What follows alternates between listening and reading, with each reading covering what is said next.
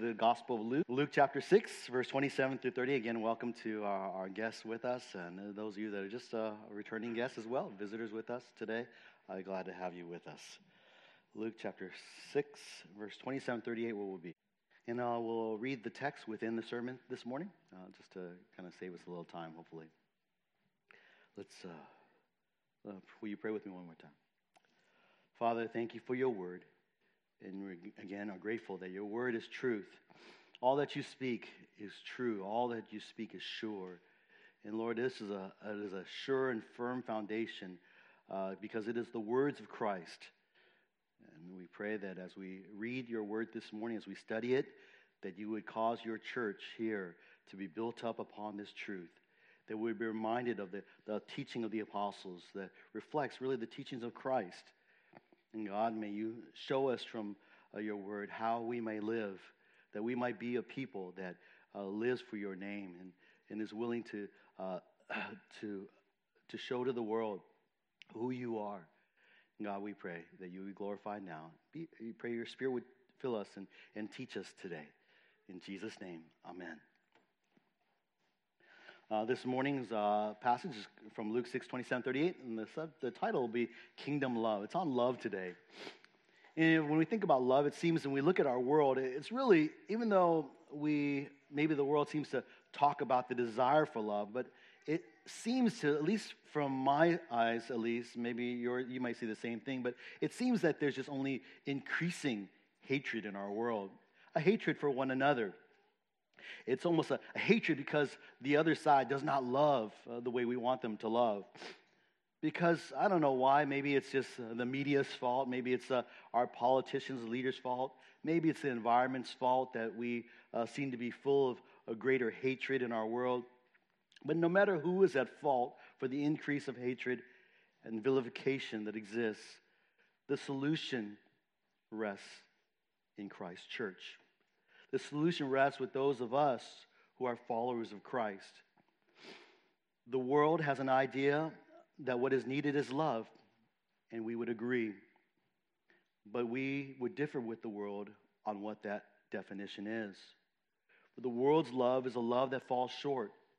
The world's love is often defined more as a, an accepting kind of love, a tolerant love, a let you do whatever you want or whatever makes you happy kind of love. And while that does sound good on its surface, if you think it through to its ultimate applications, it is not love. It doesn't take too long as a parent to realize that that kind of definition of love is a surefire mistake for our children. We understand that accepting or tolerating or allowing our children to live uh, in whatever way they wish is harmful and will be destructive for their lives, especially when they choose to live sinful lives. So, in biblical love, we do warn, and we would warn, and we would call to repentance those who live in sin. True biblical love is a divine love. It's a love that shows itself in action, but it's ultimately a love that shows itself in action that seeks the good of the one whom we love. This kind of love is not, does not come from us alone. It does not come from us in its essence because it ultimately comes from God. God is the source of love, He is love. But that love, which is manifested in, our, in His Son, Jesus Christ, and we who have come to know that love through faith in Christ, we now are able to show that love to the world. We're able to demonstrate the kind of love that God wants to show to a world that, re- that realize they need love and want love, but they have the wrong definition and idea of love. As we have learned from Jesus, the world, however, will hate his people, Christ's people. The world will hate his people because they hated him first. And though the world will have a hatred of us, the Christian is nevertheless called to love. And in our passage today, we really see this theme of loving those who hate us, loving our enemies, loving those who would not love us in return. As you recall, we've been studying Jesus' sermon on the plain. Uh, it is a sermon that prepares his disciples for ministering the gospel in a world that hates Jesus Christ. Jesus, his fellow, he himself was facing greater opposition. He knew that it would lead to his crucifixion and death. And so he's now, he selected 12 among his disciples who would be his apostles, representatives. And in his first sermon, as we, Luke, that Luke records, he is a sermon that Jesus gives to his disciples to prepare them for following him in a world that hates Christ.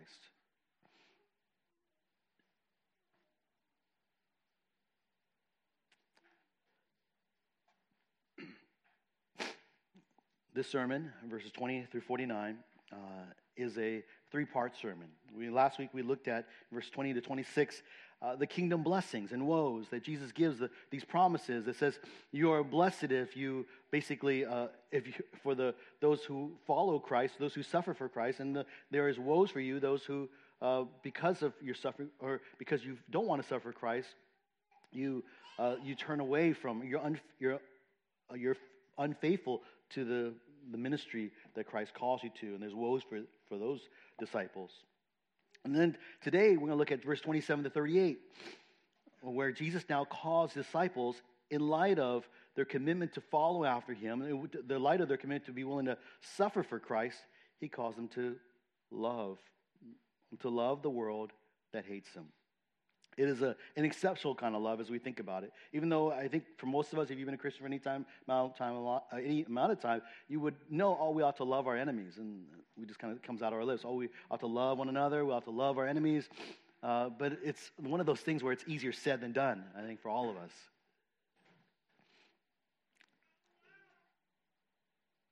His love that, uh, that this love that we are to have is a, is a call not just a, love in, in, our, just only in our minds and our attitudes. It's a, a love that's to be shown in its actions, as we'll see in our text. And in these 12 verses, there are 16 clear commands, 16 calls to action. To love, do good, bless, pray, offer, give, do not demand, treat the same, love, do good, lend, be merciful, do not judge, do not condemn, pardon, and give we will learn that love is not simply letting others do what is right in their own eyes, but love is ultimately seeking and doing what is good for others. Now, we could uh, just take a look at all the various 16 commands, make a 16 point outline. That would be fun, but we'll summarize into three for us this morning. Three characteristics, as our outline, three characteristics of the kind of love that Christians are to show the world. Three, kind, three characteristics of this call to love that Jesus has for his disciples. All right, so that's what we're going to look at today. Pretty simple, uh, basic outline. Again, easier said, easier to learn. You could probably almost guess what they are. Uh, but the hard, the challenge for us is when we must ask the Spirit to show us how we could live our lives in light of these truths. All right. So Jesus calls his disciples first and foremost in verses 27 through 31 to love radically. Love radically. Really, it's a call to love your enemies. Verse 27, 28. Look at there with me, will you? But I say to you who hear, love your enemies, do good to those who hate you, bless those who curse you, pray for those who mistreat you. Jesus begins verse 27 with a phrase that wasn't uncommon in Jesus' instruction, his, de- his teachings, especially when we go back to the Sermon on the Mount in Matthew 5 to 7. It's uh, Jesus' teaching was often a radical call. It was a, a radical for his. It was very antithetical to what they commonly held. Having just exhorted his disciples to remain faithful to him in the face of a world that will hate him, ostracize, uh, uh, will hate them, ostracize, insult, and scorn them. Jesus warns them from having a responding to that that kind of hatred with a similar hatred. Well, you're, you're going to hate us, if the world's going to hate us, then we should respond by hating them back. That just seems very natural, and that is natural to most of us. But in a series of, sh- of four short commands, Jesus commands his disciples to a radical kind of love a love for their enemies.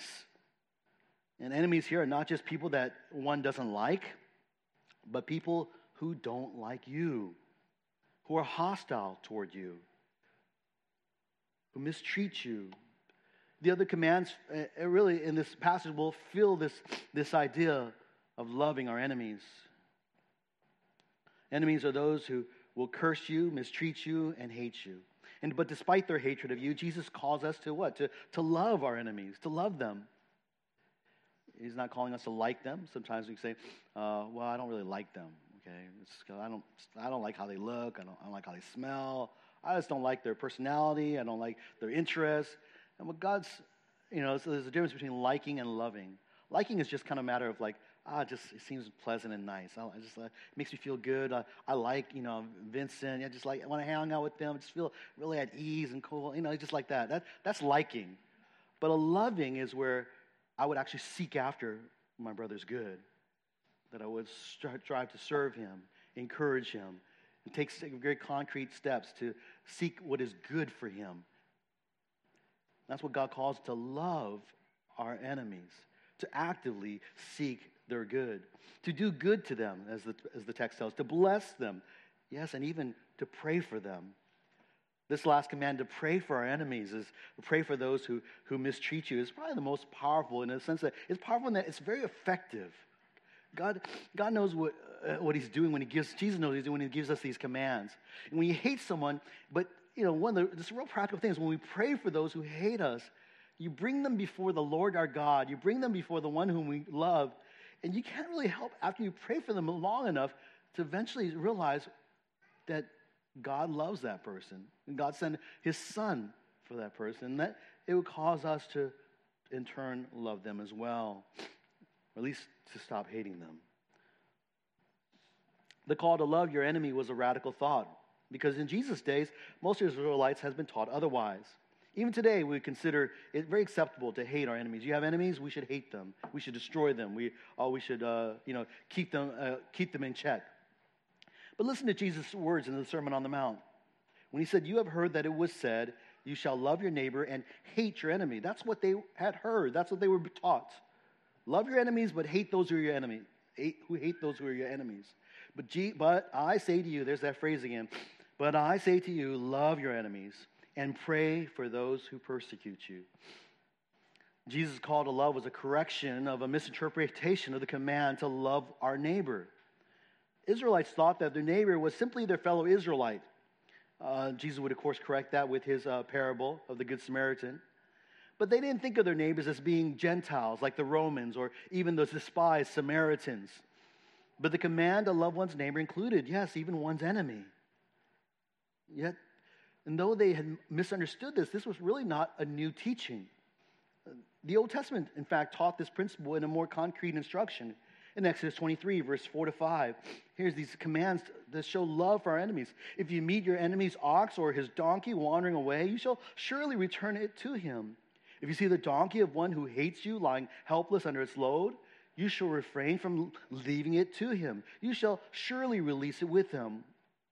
See, loving your enemies on a very practical level means doing good to them. You see, if, if their ox or donkey or car or backpack or purse is, is lost or is broken on the side of the road, you help them. You return it to them. You do good to them. If it's about to be damaged, you protect it. It's just, oh, that's my enemy's car. I'm just going, oh, yeah, I'm just going, I see it stuck with I'm, I'm not going to pull over for that person. They can just walk home. And we want to pull over, help them, offer to help them. Now, Jesus further illustrates the radical love in verses 29 and 30. And we read in verse 29 and 30, look there with me. Very concrete uh, kind of illustrations. Whoever hits you on the cheek, offer him the other also. Whoever takes away your coat, do not withhold your shirt from him either. Give to everyone who asks of you, and whoever takes away what is yours, do not demand it back. These instructions are, are, are not meant as precepts more, as or like specific commands, but really as illustrations of principles. Even Jesus, uh, we think about even when Jesus was, was struck by one of the religious officers uh, in John 18, 22, and 23, Jesus there does not offer the other cheek, say, oh, he strike me on the other cheek too. But he even challenged the justice of why they were striking him. So this is not to be taken, in a sense, in a, in a, as, a, as, a com, as a command that is always, in every case, to be observed. It clues us in that what is being taught here is, is a principle. Maybe we could even say it's, it's spoken in, in hyperbole.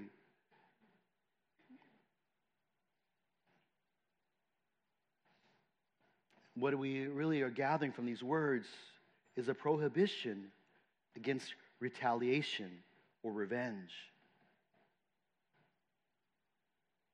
It's an attitude of, of willingness to give up one's rights, to not defend oneself, but to love our enemies and to seek their good.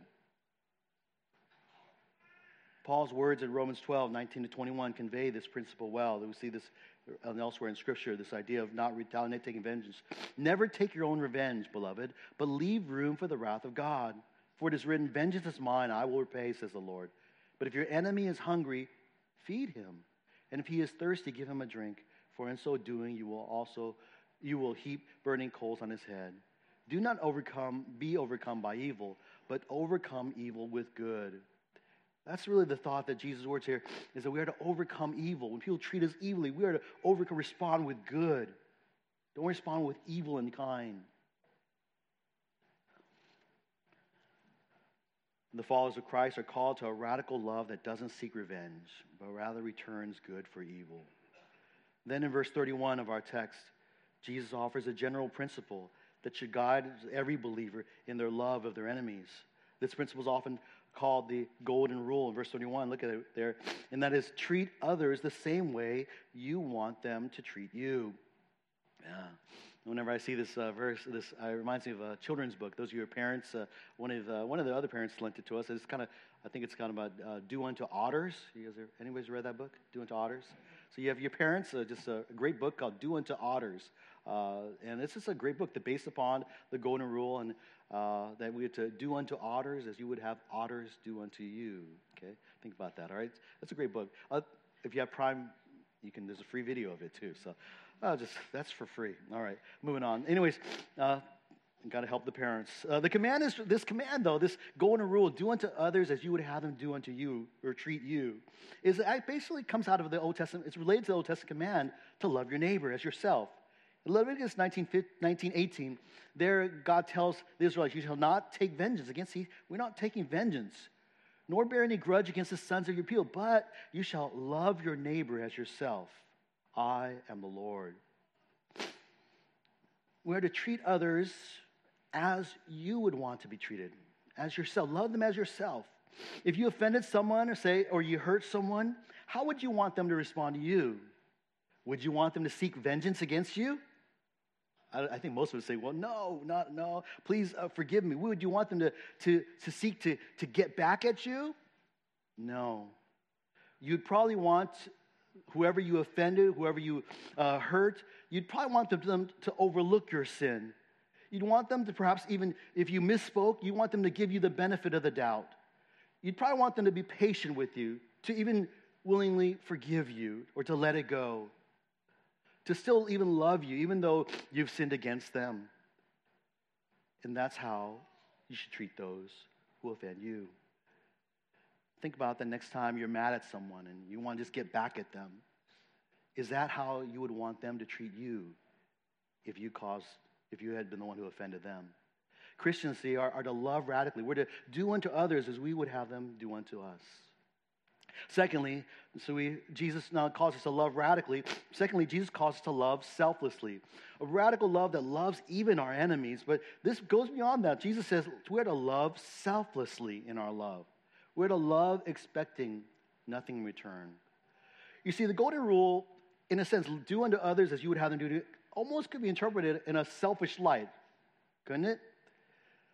that the reason you love your enemies is because you expect them to love you back in the same way, right? So there's this motivation. Uh, I want to be treated well, so I'm going to treat you well. So it's kind of this selfish motivation. However, Jesus in the next few verses corrects that possible misinterpretation. He teaches his disciples to love expecting nothing in return, to love others even if they do not respond in kind. Verse 32 34, listen to these three parallel statements of loving others, expecting nothing in return. If you love those who love you, what credit is that to you? For even sinners love those who love them. If you do good to those who do good to you, what credit is that to you? For even sinners do the same. If you lend to those from whom you expect to receive, what credit is that to you? Even sinners lend to sinners in order to receive back the same amount. verse 32 and 34 are, are, parallel statements. It's pretty clear. You can just see it. It's pretty, uh, it's obvious in our English translations. It begins with an act of love, followed by the question, What credit is that to you? And then ending with an, an explanatory reference to sinners. The key thought in this question is that middle question What credit is that to you? It really, it's simply it's asking, what gracious response might you expect from God as the result of your act of love? If you love in this particular way, if you show love towards, towards someone in this way, is God going to be pleased and respond to you favorably? And that's the question. And, but the question is not answered explicitly because it's meant to be a rhetorical question. It expects an answer of, is what credit is that to you when you love in these ways? The answer is an expected answer of no. Let's take a look at these acts of love. Verse 32, it's loving those who love you. Most of us probably love those who love you, right? You love your parents who love you. You love your children who love you in return. You love your, your spouse who loves you. That's not a bad thing. Verse 33 it is doing good to those who do good to you. We do that same thing. If we love, just as we love those who love us, we, we do good to those who do good to us, don't we? And verse 34 is lending those to those whom you expect to receive, to, reach, to receive a return. That when you lend to someone to something, you expect them to give it back. And, and perhaps in due time, when you're in need, you would expect them to be willing to lend to you as well, right? This is not, there's nothing necessarily wrong with these. This is just kind of normal expectations that we have in our world. But Jesus says of these things, which are in a, certainly, they're certainly good. It's good to love. It's good to do good. It's good to lend to those in need. But Jesus points out that there is no credit to you in these things. God does not show particular gracious favor because you love those who love you, or do good to those who do good to you, or lend to those because you expect some return.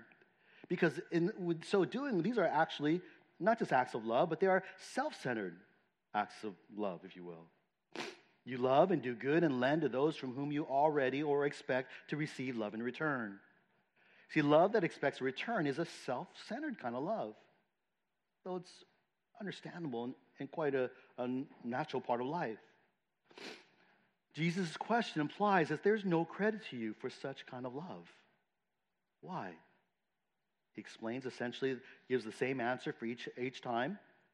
For all three verses, the answer is the same. Because for even sinners do the same. Even sinners love those who love them. Even sinners do good to those who do good. Even sinners lend expecting to return in our day, the equivalent of these, uh, the, these sinners used to refer to basically those Jews who were irreligious, those Jews who were just secular Jews. They, they were Jewish in culture, but not Jewish in their faith. And so these were irreligious. They didn't really observe uh, their faith.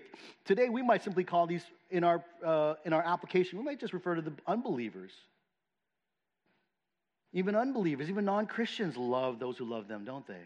Even unbelievers will do good to those who do good to them. Even unbelievers will lend expecting to receive in kind. So if your love is limited only to those you expect something in return, then we're no different from the world. Jesus calls you to love, but to love like the world is not enough. Jesus calls you to a selfless love. In verse 35, he brings, Jesus brings this out. But love your enemies. There again, we, he comes back again to this theme. But love your enemies, which we saw in verse 27. And do good and lend, expecting nothing in return. There's that key phrase expecting nothing in return. Having no hope of any return. And your reward will be great. Well, stop right there in the middle. See, love that Christ calls us to seek calls us to seek to love our enemies, do good to them, and lend to them, expecting nothing in return. Now, there may be a return, but we do not do so expecting that return. This is an altruistic kind of love. It's a sincere kind of love. The world, oper- you know, the world, on the other hand, operates on a very reciprocal kind of love. We'll love those who love us. I, I think uh, sometimes I think of this uh, idea. The idea came to me of, of a, a, concept in Chinese culture. Maybe some of you are familiar with Chinese culture. Uh, there's a name for this: the mutual relationships that we are to, excuse me, that we are to kind of have in society, whether uh, individually, socially, or whether in a professional setting. Uh, in, um, in Cantonese, it's Guanhai, or in Mandarin, it's Guanxi. Guanxi, okay? You, you probably understand. Thought go uh, Google Wikipedia yourself if you want to or not. It's really based on this confu- uh, very Confucian idea of harmony. That there's a sort of like a, a very uh, expected kind of relationships that we have where if I take care of you, you take care of me. It's a, it's a mutual commitment, a mutual uh, uh, reciprocity, mutual trust. And, and that, tell you the truth, that's not a bad idea. And that's a pretty good idea in a, in a based upon a, a very secular, godless uh, philosophy. But before God, it's not good enough it's not good enough before the Lord. Because Jesus' teaching goes beyond it. We love others. Christ calls to love not so because we expect some there's some heart there be some harmony in our world, that there's going to be some reciprocity that's going to happen. If the Lord allows that to happen, that's great.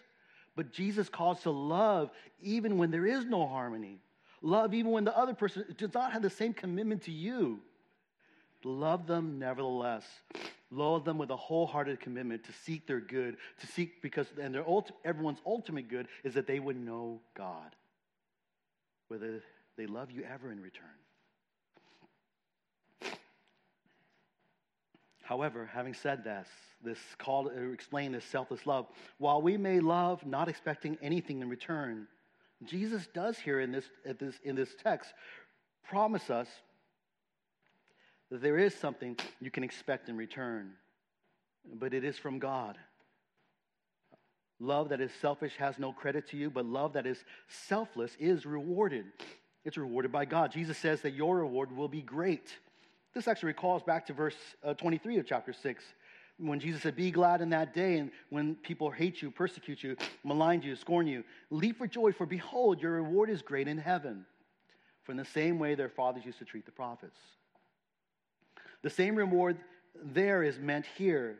That when you love people who do not love you back in return, you can find comfort that you have a reward in heaven.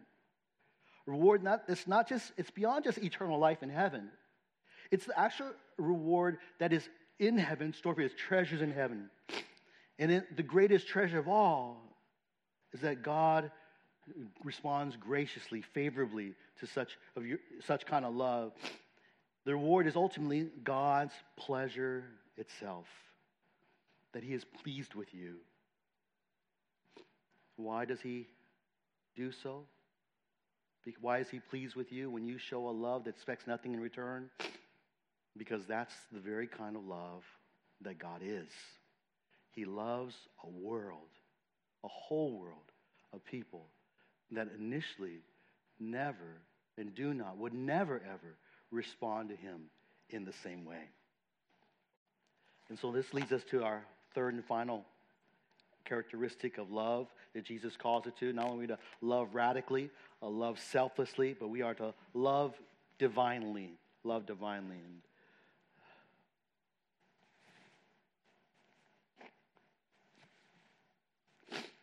verse 35 continues with another result of selfless, selfless radical love. There's really two results. One is your reward will be great. The second, uh, the second result we find in the latter half of verse 35. And you will be sons of the Most High, for he himself is kind to ungrateful and evil men.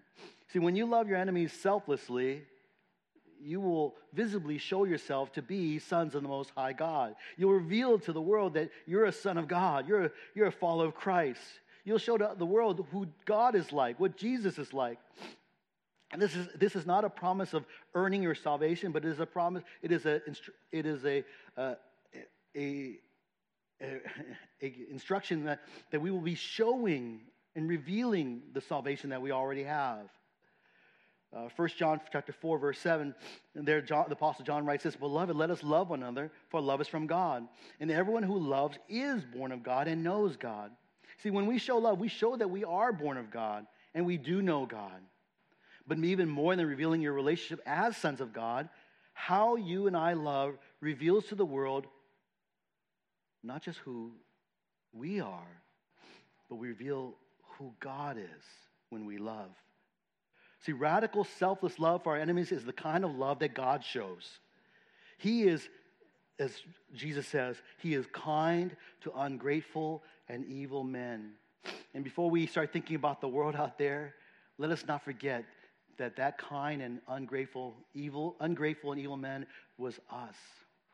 That was God. Jesus, God was kind to us, ungrateful, who did not recognize him as our God, and did not give thanks to him as our God. And we took everything in this world for granted. We turned away from him. We lived lives our own ways. But then God sent his son so that we would be reconciled to him. Enemies may not reciprocate the love that you show, but your continued love shows God's love to the world.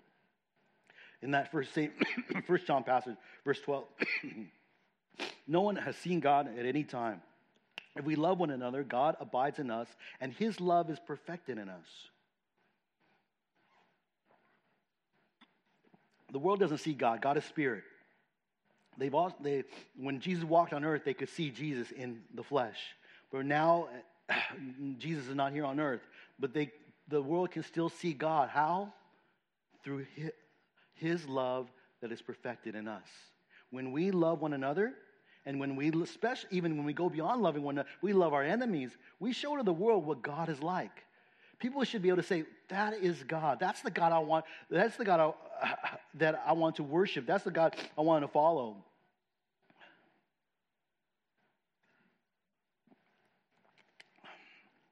See, God's love for us is perfected. It's not a sense that we will love perfectly. Like, I'll always be able to love everybody exactly the way that God wants me to love.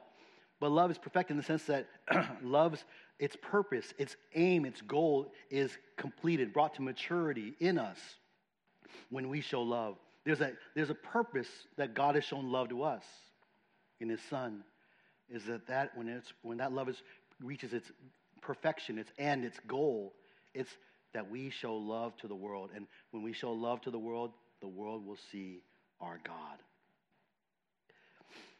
You know, when you find it hard to love someone, remember how much God has loved you first. Remember how he loved you even while you were ungrateful and wicked. And I appreciate that. So I just really appreciate those songs this morning and just reminding us that how many, all of us uh, have turned our own ways, really. All of us have chosen our own ways before we chose, but God nevertheless sent his son for you and me. May his love just spur us to the kind of love that, that he wants us to have. Love those who, even those whom we find difficult to love. To love like God. Verse 36 to 38, Jesus uh, concludes this section on love with five quick commands that reflect God's kind of love verse 36, 38, we'll just kind of read it quickly. And, and it, really, it could be another sermon, to tell you the truth, uh, these, uh, these qualities, but we'll uh, just touch them really briefly today. Be merciful, just as your Father is merciful. Do not judge, and you will not be judged. And do not condemn, and you will not be condemned. Pardon, and you will be pardoned. Give, and it will be given to you. They will pour into your lap a good measure, pressed down, shaken together, and running over for by your standard of measure, it will be measured to you in return. the first uh, and overarching quality of God's love is that His love is merciful, it's a compassionate kind of love. And we're to show, show mercy towards others. We're to have compassion upon them, their condition, that, that they're lost, especially those who are our enemies. A merciful kind of love is not going to judge them. It's not going to condemn them. It's not going to, but will be quick to pardon, be quick to give and share. This, this doesn't mean, of course, that when we, every time we come to this do not judge type passages, it doesn't mean that a Christian can evaluate. Uh, uh, we just looked at uh, 1 Corinthians 11. Examine yourself. There's all sorts of instructions and commands in God's word that we are to look at ourselves. Even the whole process of church discipline is, a, is a, the church called to examine one another, to evaluate one another in, in light of Scripture, to encourage us one another to holiness, to Christ likeness. But what is so when it says do not judge here, it's really not just that we can't we're not evaluate others by God's standard, but what is spoken against is really a spoke is that having that self-righteous kind of attitude that is more critical of others than of oneself. Uh, we'll see that, in fact, later, where uh, Jesus will, in the, next week, we'll see, see Jesus condemning us from looking at the, the speck in our brother's eyes when there's a plank in our own. This, the kind of, uh, what Jesus condemns here is a, is, a, uh, is an attitude that is quick to condemn and, and slow to forgive. It's, he condemns the attitude that rejoices when others get what they deserve instead of rejoicing in giving others what they don't deserve. See, God's love is opposite of this. His love is merciful and slow to judge. He's very patient, waiting for, for that all might come to repentance. He is slow to condemn. He is quick to forgive. His love is generous, granting to others what they do not deserve nor ever could earn or deserve. The image of verse 38 is, is a very vivid imagery. Kind of, uh, the charismatics take this passage and just kind of take it as basically being a, a prosperity gospel promise almost. But uh, that's not the purpose here. It's really, uh, is that Jesus gives us as, to teach us that you cannot outgive God's love. Whatever you might give in love, God will give you back commensurately more not here on earth, but in heaven. And the picture is of, of, of this, this of being given back a measure what you might give, but it's, it's, it's much more. It's pressed down. You got just this the whole picture. you, pre, you want to maximize, you press it down, you shake it, you know, shake it so that everything gets settles down, and then you, you pour even more on top. Kind of like when you're at a buffet, you gotta, you know, you get one plate, you want to just back it down. That's what you do. Or you cannot outgive God's love. Whatever you might give in love towards others, God will give you commensurately more in his kingdom. The love spoken of in this passage is the love that God has shown us in Christ, has he not, brothers and sisters?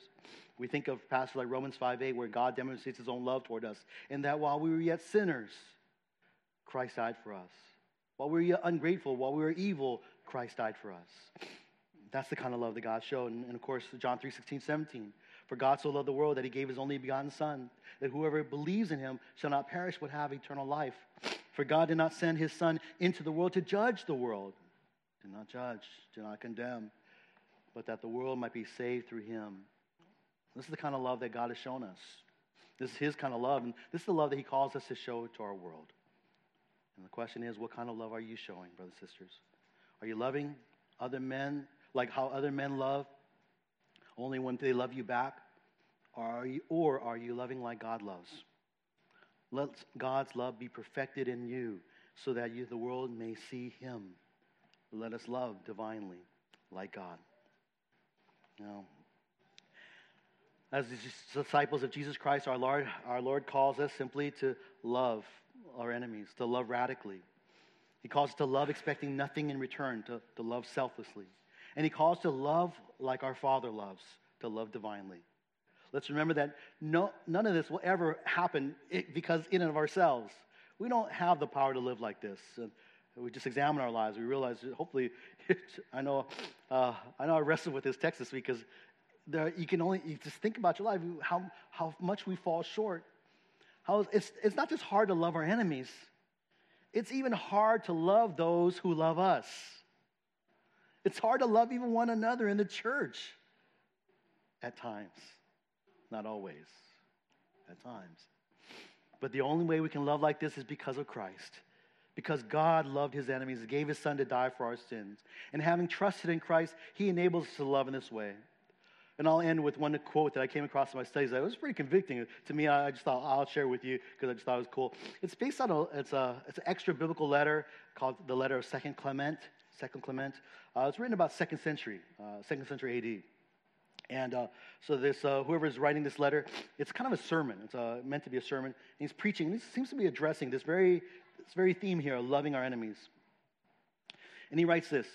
For when they, that is the world, hears from us that God says, It is no credit to you if you love them that love you, but it is a credit to you if you love your enemies and those who hate you. When they hear this, they wonder at this extraordinary goodness. But when they see that we not only do not love those who hate us, but do not even love those who love us, they laugh us to scorn, and the name is blasphemed. Brothers and sisters, uh, I hope that this does not characterize our lives.